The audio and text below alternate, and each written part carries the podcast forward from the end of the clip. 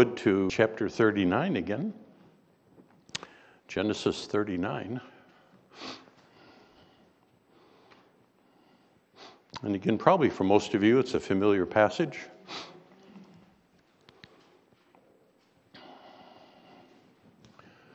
Genesis 39. Follow along as I read. And Joseph was brought down to Egypt. Potiphar, an officer, captain of the guard, an Egyptian, bought him of the hands of the Ishmaelites, which had brought him down thither. And the Lord was with Joseph, and he was a prosperous man, and he was in the house of his master the Egyptian. And his master saw that the Lord was with him, and that the Lord made all that he did to prosper in his hand. And Joseph found grace in his sight, and he served him, and he made him overseer over his house, and all that he had he had put into his hand. And it came to pass at the time that he had made him overseer of the house, and over all that he had, that the Lord blessed the Egyptian's house for Joseph's sake. And the blessing of the Lord was upon all that he had in the house and in the field. And he left all that he had in Joseph's hand, and he knew not aught he had, save the bread which he did eat. And Joseph was a goodly person and well favored. And it came to pass after these things that the master's wife cast her eyes upon Joseph, and she said, Lie with me. But he refused, and said to his master's wife, Behold, my master wanteth not what is, what is with me in the house, and he had committed all that he hath to my hand. There is none greater in this house than I, neither hath he kept back anything from me but thee, because thou art his wife. How then can I do this great wickedness and sin against God? And it came to pass, as she spake to Joseph day by day, that he hearkened not unto her to lie with her or to be with her. And it came to pass about this time that Joseph went unto the house to do his business, and there was none of the men in their house there, there where, wherein. And she caught him by his garment, and saying, Lie with me. And he left his garment in her hand and fled and got him out. And it came to pass when she saw that he had left his garment in her hand and was fled, that she called unto the men of the house and spake unto them, saying, See, he hath brought the Hebrew into, in, unto us to mock us. He hath done, he hath, he came in unto me to lie with me, and I cried with a loud voice. And it came to pass when he heard that he lifted up my voice and cried that he left his garment with me and fled, and I got him out. And she laid up his garment by her until the Lord came home. She spake unto him according to these words, saying, The Hebrew servant which thou hast brought unto us came in unto me, uh, mocked me. And it came to pass, as I lifted up my voice and cried, and he left his garment with me and fled. And it came to pass when his master heard the words of his wife, which he spake unto him, after the manner that, that thy servant that thy servant to me that he was wrath was kindled. Joseph's master, master took him and put him in prison a place where the king's prisoners were bound and he was there in prison. But the lord was with joseph and showed mercy and gave him favor in the sight of the keeper of the prison. And the keeper of the prison committed to joseph's hand all that all that the prisoners that were in the prison, and whatsoever they did, he was the doer of it. The keeper of the prison looked not to anything that was under his hand, because the Lord was with him, and that which he did, the Lord made to prosper it. Father, we're thankful for, again, the word which is um, an accurate picture of your hand in history. And in this particular case, in the life of Joseph and those that he had come in contact with, and how, Lord, you moved in his life and uh, situations and hardships and profit. And in order to accomplish your purpose, in order to see these things uh, to be brought true, uh, thank you for it. And as we consider it, we ask that you will help us to be uh, people of understanding, that your Spirit would bring us uh, a better understanding of our relationship to Joseph's example and to the things he found himself within. In Christ's name, amen. Begin with two questions, and I think I've asked them before, or statements that came out, but one was from an Oscar Wilde playwright uh, statement he made, and he said, I can resist anything except temptation. Yeah, I can resist anything except for temptation. And that's humorous because it really speaks the truth of the human condition. Temptation is a part of life, it's a part of things that we run in contact with constantly. The second quote comes from C.S. Lewis, who writes No man knows how bad he is until he has tried to be good. One works at the other. You know, a matter of temptation, the desire to be good, the desire to do those things that are right, well, we don't realize how hard it is until we recognize the matter of temptation within us, the struggle that we have. And we indeed recognize it because we need the grace of God to stand through this. Temptation isn't anything new in that sense. The basic premise was with it with Adam and Eve from the very beginning. It was with Jesus in the garden. Uh, it was with Jesus in the wilderness. Uh, Satan's attempt to do what, G- what he did to Jesus is the same what he does to us today.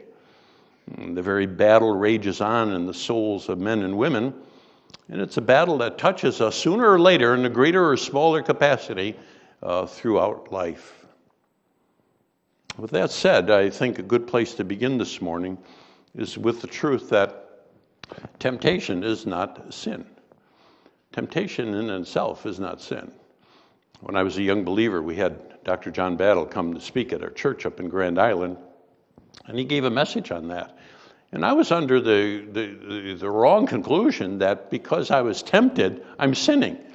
And he brought the truth about it. He says, No, just because you're tempted that doesn't make it sinful. It's what you do with the temptation, how you handle it, how you move about with it. The idea that uh, what Jesus has been offered, even as he himself uh, was tempted in all points, just as we, yet without sin, hence it's not a temptation to, uh, to, to the end of sin, but Jesus kept from that. The truth is that temptation is a sign that we still live in a fallen world. Again, it's not the matter of temptation, but it's the matter of what we do with it. Paul writes to the church at Corinth, very familiar verse, and it's one I wish you can memorize if you haven't already, 1 Corinthians 10:13. Paul says, There hath no temptation taken you but such as common to man, but God is faithful, who will not suffer you, who, who will not allow you to be tempted above that which ye are able. But with the temptation, also make a way to escape, that ye may be able to bear it.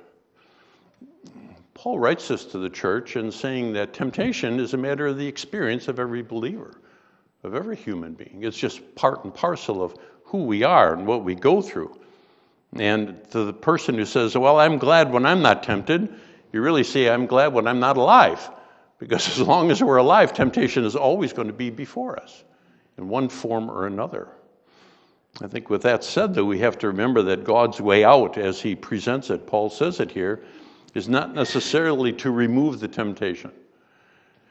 Paul says that the temptations are there, and God will provide an avenue in order that we might grow in those situations to keep us from falling to it. And we can endure it in the matters of grace. Each time God promises to give us, we can resist it successfully. With that said, I think probably the greatest example found within Scripture is our man Joseph. And specifically today, with the chapter that we are looking at, uh, he was a man to whom we, f- we find ourselves in uh, very familiar steps, at least one way or another. The way out that Joseph had uh, the personal struggles that he went through were, were, things that I think were very relevant to us. Um, I have a number of points to be able to share today. I think taking it out of Joseph's life, and although the situations may not be exactly the same, they're principles of dealing with temptation that I think would profit us all. And the first that comes out of his position is that don't be surprised when temptations come. Don't be surprised when temptations come. I think as we looked over his life the past two Lord's days, or past three, we discovered in those first 17 years of his life, as the favorite son, uh, he went through a lot of struggles. Uh, favorite son of his father, betrayed by his brothers. Now he becomes a piece of property owned by Pharaoh's bodyguard, uh, chief captain of those prisoners who were under Pharaoh's um, uh, thumb. How we read that relationship between Joseph and Potiphar, though, really helps us to understand the development of things that were going on. Of all of the hardships, all of the bad things that came along, uh, the Lord profited him. Moses writes about it, and he says, And the Lord was with Joseph and he was a prosperous man. And he was in the house of his master, the Egyptian. And his master saw the Lord was with him, and that the Lord made all that he did prosper in his hand. Potiphar was no dummy. As we talked about last week, the choice of Potiphar to pick Joseph versus becoming a farmhand or uh, somebody in the matter of building uh, the, the pyramids or whatever that was in there was obviously God's movement. But in the days and in the months and in the years that went on, Potiphar saw that God was dealing with Joseph very profitably. Whatever he did, however he planned, whatever actions he took for the, the good of the household and for the good of the fields, uh, Potiphar saw that this was very profitable for him. Uh, the text clearly implies that he was a wealthy man with a, a large estate. Listen to what it says again. And it came to pass from the time that he had made him overseer of his house and over all that he had, that the Lord blessed the Egyptian's house for Joseph's sake. The blessing of the Lord was upon him and all that he had in his house and in the field. Potiphar saw over the months and years that it went on, he says, This young man knows what's going on. He knows how, how things are. And his God, however he came to understand it, his God is profiting his hand and is profiting me. Uh, things were going good. Let me stop here to make an observation. I think it appears as if Joseph had got it made. Um, sold into slavery by his brothers, uh, the hardships of those initial years in slavery, the travel from uh, uh, Hebron down to Egypt. Um, and yet, as things went on, uh, he's older now. He's managing the affairs of the, one of the most powerful men in Egypt. Things are doing quite well. We saw that in verses 2 through 6 over and over again that it was God's blessing on him. How then does he get into such trouble? How then does he come to this place of, of great fall, we might say? There's no contradiction between the blessing of God and our temptations. There are oftentimes we think about it. We honestly think when I'm doing right, I'm avoiding temptations. When things are going good, when God's blessing me, when God's profiting me, uh, temptations have no place in my life. And to be honest with you, that's almost just the opposite. Temptations are there. And why do I say that? Well, first of all, it's because if we've ever been tempted in doing things when things are going well, we end up tending to be a little big headed and arrogant. Without temptations, without the, the, temptations to fall, all of a sudden I think everything's going well and it's all upon me. And those are times when Satan comes in and sees the good times that we're doing. He tries to destroy our testimony and he blindsides us when we are having success. That's his plan. Yet temptation, successfully resisted, prepares us for greater use in God's plan. That's what God had provided for him. I think the lesson is clear. When everything is going our way, when you've got the world by the tail and you're on the downhill slide, when you've got the promotion, when your popularity is never higher, when your dreams are starting to come true, watch out. When things are going great, look out. Keep your eyes open. Today's victories oftentimes become tomorrow's trials. And it happens in life. And you've experienced it, just like I have. Secondly, repeated temptations can be resisted as long as the matter of the fact that you understand that they are temptations. Temptations are there, and as they are come before you again, recognize what their source is. And I think that's exactly the point. When Joseph seems to be sitting on top of the world, a new character enters into the story. We don't know her name other than Mrs. P. You know, uh, she really has a relationship with her husband as only by name it would seem. Uh, there's a modern phrase referring to her as the single married woman. And that's what she was. The crisis all of a sudden comes before Joseph. Verse 7 says, out of the situation with great clarity, and it came to pass after these things that his master's wife cast his eyes upon Joseph and said, Lie with me. The Hebrew coming out of this passage puts it very beautifully. She lifted up her eyes to Joseph. Another translation says, She made eyes at him, or she cast her eyes on Joseph. When Joseph walks across the room, her eyes are following him. She's looking at him as a, as a prey, and she as the lion ready to pounce and destroy. She offers up a smile, and the text says that Joseph was a, a goodly person, well favored. He's good looking. Physically, he's a man who, wow, you know, he's got it all together. It's a grand temptation for her. Yes, Joseph looked like the excellent companion for a casual affair, a brief meeting a younger man and an older woman. She was persistent because when Joseph turned her down, she came back again and again and again. And maybe she did this because she thought, well, maybe Joseph was a little bit afraid. Or maybe when he said no before, he really didn't mean it. Or maybe when he said no, I just needed to persist him a little more. He was afraid of what might happen. And whatever the case, she continued to be offering herself the forbidden fruit, taking still no for the answer from Joseph. I think it's worthwhile asking why did this red blooded young man um, turn away from, from her? Why did he deny the offer of that which is being presented to him?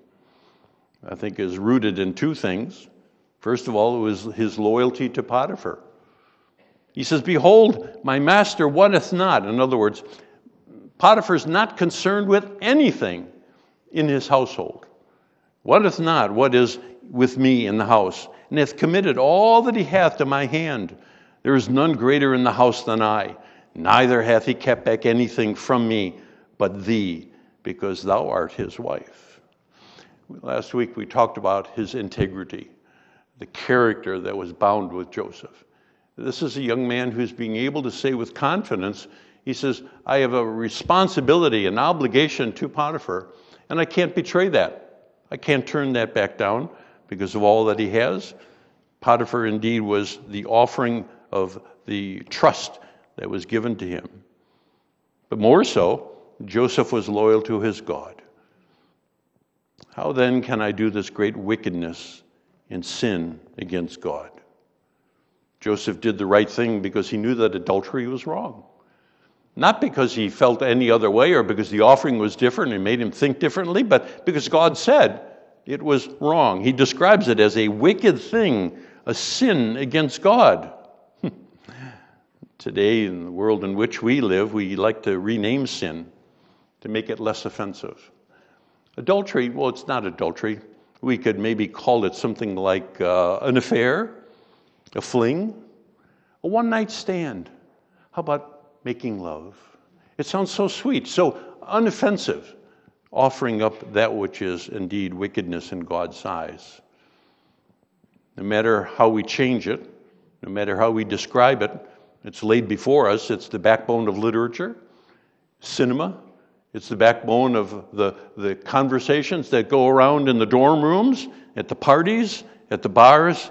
It's that discussion. And yet, call it what you may, adultery is still sin because God says it so. And renaming sin does not change its character. It wouldn't matter if I come in with a blue suit and had little gold wings on my, my blue suit and say, Well, I'm an airline pilot. Well, just because I've renamed myself as something doesn't make it so. Just because you rename sin to be something else less offensive, less harsh, doesn't make it right. But the strength of his character, Joseph knew he belonged to God.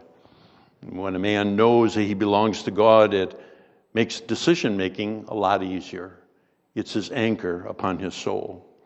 It's just that simple. It doesn't matter how lonely, how attractive, how available, or anything else she was, he could clearly say that this was wrong.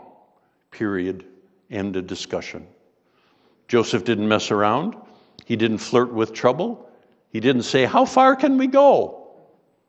He just said no to the offering. Further, I found it interesting, he didn't apologize for saying no, and he didn't worry about hurting her feelings, did he? he says, That's it. And I'm out the door. But going along with this, thirdly, God's way of escape is seldom easy, yet it must be taken right away. God provides a way of escape, and it must be dealt with in such matters. I was thinking a list of possible excuses that Joseph might have made for sleeping with Potiphar's wife. Somebody else might say, but not Joseph. But maybe he said this. We're all alone. He's saying to myself, here she is, she's offering, and we're all alone. But uh, that was true. Well, how about she made me do it? Well, that's also true. It was her, upon her insistence, and that was there. No one else will know, which is also probably true. Text talks about all of the men in the house who were workers were sent out. They were the only ones there. No one would know. She's in a bad marriage. That's quite also possibly true. Situation between Potiphar and his wife, no doubt brought great tension. That set her up. I'm single and I have needs too. Definitely true. He was a good looking young man, growing it in that time of his life. There she is, offering herself. definitely true. I deserve this. Not true. It's not true. Everyone fools around. That's not true, even though it sounds good. God will understand.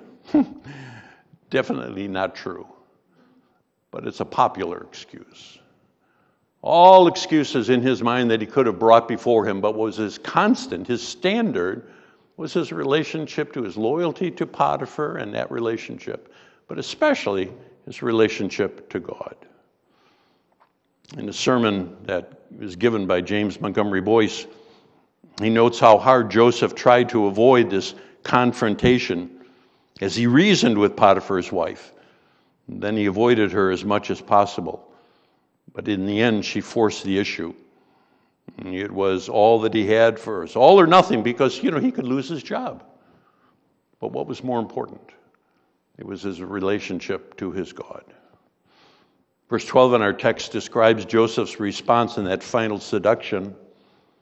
He says, He left the garment in her hand and fled and got him out. Why does he say that? He got him out. Who else could do it? It's his task. It's laid before him. No one else could get him out of that situation, get him out of that trouble but Joseph. When he grabbed his coat, when she grabbed his coat, he made up her mind at that instant what he was going to do. He started running and he never looked back. The coat was not his property, it was in his relationship to this woman. Holding on to it, he looked like the roadrunner heading on out out inside, across the lawn, over the hedges, uh, through the fields, and he never turned back to see anything else. We know how he did it all because his mind was made up in advance. I think that's the character that we talked about last week. That's integrity. Because Joseph knew what was waiting for him the longer he waited, and he avoided it. What will you do when you're tempted to do that which you know is wrong? In any case, small or great, what do you do when you know what's wrong? Don't wait until Potiphar's wife is playing kissy face with you It's too late then. Make up your mind now in that relationship with the Lord, what your actions will be. You'll know. It sounds like something Solomon would have written. There's a time to talk and there's a time to stop talking. There's a time to stay and there's a time to go. There's a time to walk and there's a time to run. We have to know in our minds when those times are and what we do in dealing with temptation. Brethren, when temptation comes, you've got to move fast. God isn't obligated to give you a second chance. Paul wrote that he says, God will give you a way to escape, but he's not going to go and say, well, here's three opportunities or here's four opportunities. You need to take the chance that God has given you and deal with it at that time. Fourthly, those who resist temptation are seldom rewarded by the world. As you can imagine, Potiphar's wife was not too happy at the time. Hell hath no fury, a woman scorn. And he recognized that, I think, right from the very beginning. Running half dressed across the countryside, she's left with nothing but his dirty laundry, and Mrs. P wants nothing more than revenge. It was her opportunity to seek this young man's flesh. Joseph's excuse that he tried to rape him. Actually, he says this Hebrew, talk about a little bit of racism in there. He's a Hebrew. He brought him into us. This is something that really should not have been done. But secondly, her false accusations put Joseph unjustly in prison. The rest of our text read that. The Bible says that Potiphar heard the story and his anger was burned. He threw them into the prison where Pharaoh's prisoners were held. How could such a thing have happened? It happened because the world cannot understand the convictions of the believer. The world cannot understand nor accept the convictions of men like Joseph. That's why Joseph was locked up. That's why he knew the end was coming as he acted upon his convictions, and his reward was nothing more than a quick trip to jail. That was his direction. The good news is, though, that we can stand up against temptation. The bad news is that you may end up losing your popularity. You may end up losing a lot more than that. Your Christian convictions will hold you to such. After all, the world crucified our Jesus. So, what should we expect for us? What should we expect for us in holding our convictions? The final point I think that brings out the truth of this relationship with Joseph is the matter that God honors those who dare to say no to temptation. Before we leave this story, we need to be reminded that this section doesn't end the way we might have expected. If you've read through Joseph's story, he leaves, he's arrested and he's thrown into prison. And the texts make it sound like he's in prison, and then all of a sudden he's on this position of responsibility and the, and the jailer puts him in charge of the whole thing and things are pretty good, you know. It doesn't merely, it's not too hard. Let me read out of Psalm 105. He sent a man before them, even Joseph, who was sold for a servant, whose feet they hurt with fetters. He was laid in iron the psalmist writes of this particular situation. And in, in that last phrase out of verse 18, his, his, he was laid in iron is literally his soul came to, into iron. In other words, what Joseph felt, the, the shackles that were placed upon him were physically binding him, but his soul was also bound in iron. The shackles were binding his soul, the life that he's gone through, all of the struggles, all of the hardships that he's done. From the betrayal of his brothers to the slavery, now into prison. And where does he find himself because of his faithfulness? He finds himself chained in fetters. The man was chained, suffered tremendously, inside and out, physically and mentally. Because of Joseph's faithfulness to God, he lost his job, he lost his freedom, he lost his reputation, he became a ruined man. Not what we expected not what we would think. But the Lord was with Joseph, showed him mercy, gave him favor in the sight of the keeper of the prison. But the Lord. Period of time in there, we don't know how long it was. Nonetheless, God's hand was upon him. So after a time, the warden puts Joseph in charge of those who were held in the prison, made him responsible for all that was done there. He allows Joseph to make decisions that it was normally his responsibility to do. I think the story proves that God honors those who dare to say no to sin that appears first before life. Things may not always work out exactly as we would think they will, but in the end, to say no to temptation, God cares for such, for His children, taking better care for us than we can ever imagine. You know, there are some things worse than being stuck in jail for doing the right thing. One of them is living in the prison of guilt conscious. Remember another famous Old Testament character who found himself bound within his guilt for the things that he had done, the shame that he brought, falling to temptation, tremendous temptation. What would have happened if David had only reacted like Joseph? what would have happened to Bathsheba and, and her husband and the whole situation had David resisted and turned the other way? It's better to do right and sleep well than to toss and turn because you could not and would not say no to temptation. Said in the beginning, temptation comes to all.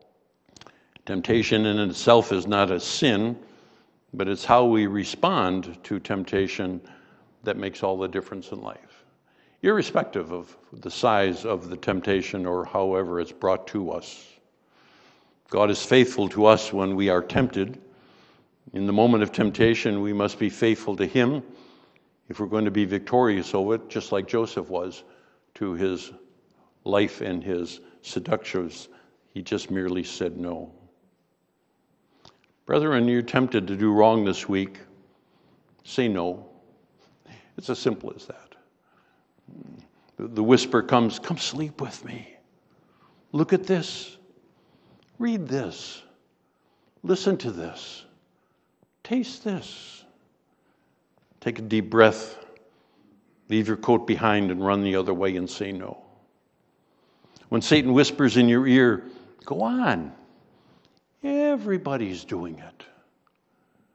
Don't. Remember that everybody's not doing it. Just say no.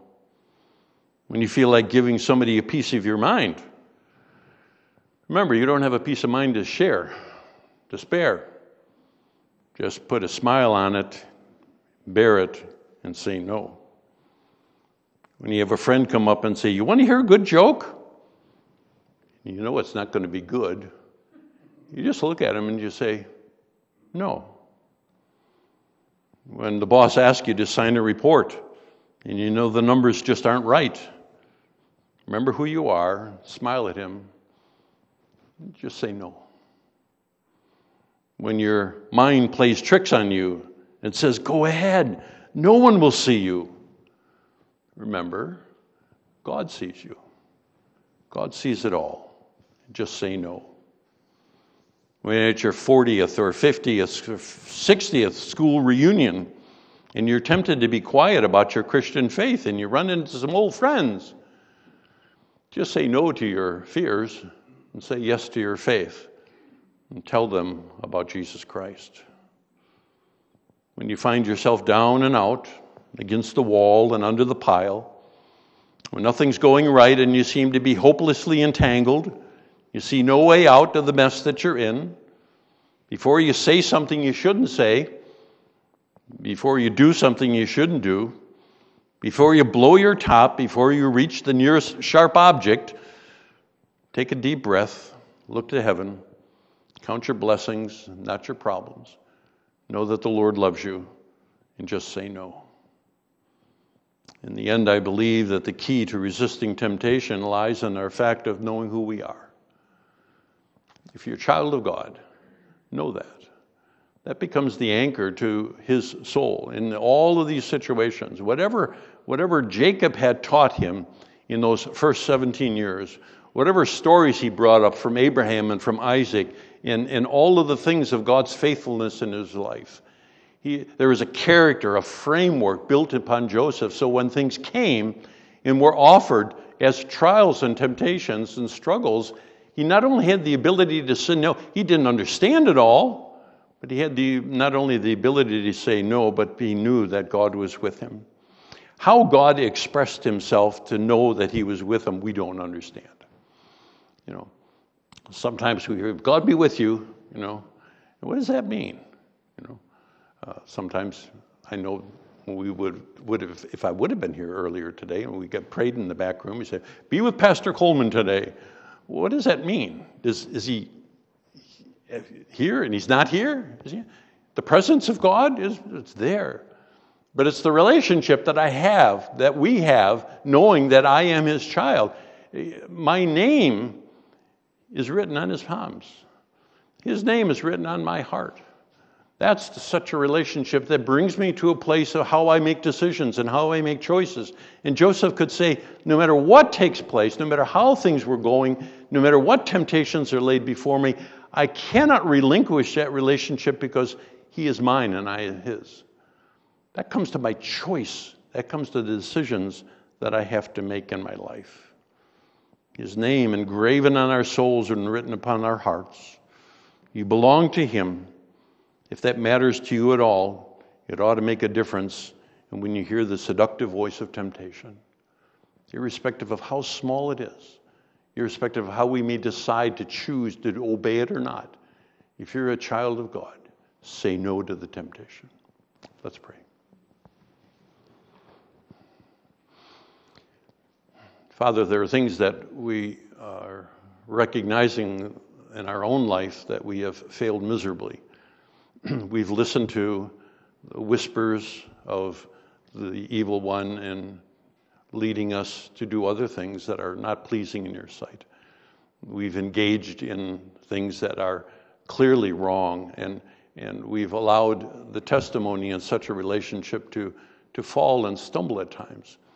And we have taken grace for granted uh, we've allowed uh, this relationship with you to just be put on the side in order to make ourselves happy, in order to please the flesh in one way or another. Father, this brief over picture of, of Joseph and how he dealt with the temptations that were clearly powerful and strong uh, is none other than a gracious hand that you laid upon him anchored upon the truth of who he was and the relationship he knew he had with you. May, Father, we come to desire to be with you more and more uh, in our quiet times of our day. When it comes time to, to feed our souls, may we find your word to be that which we will go to. May we uh, find delight in memorizing and in feasting upon the truths uh, from the Old and New Testament alike and to bolden our souls with the truth of such a relationship. Thank you for redeeming us and making us part of your family. And if there's someone here today who doesn't have that assurance, who doesn't know they belong to Jesus, uh, may Father, they uh, look to him even today and uh, ask him to come and to forgive them and to bring them uh, the new assurance of their salvation. Uh, thank you, Father, for joining our hearts together around this young man in the truths of his grace in Christ's name. Amen.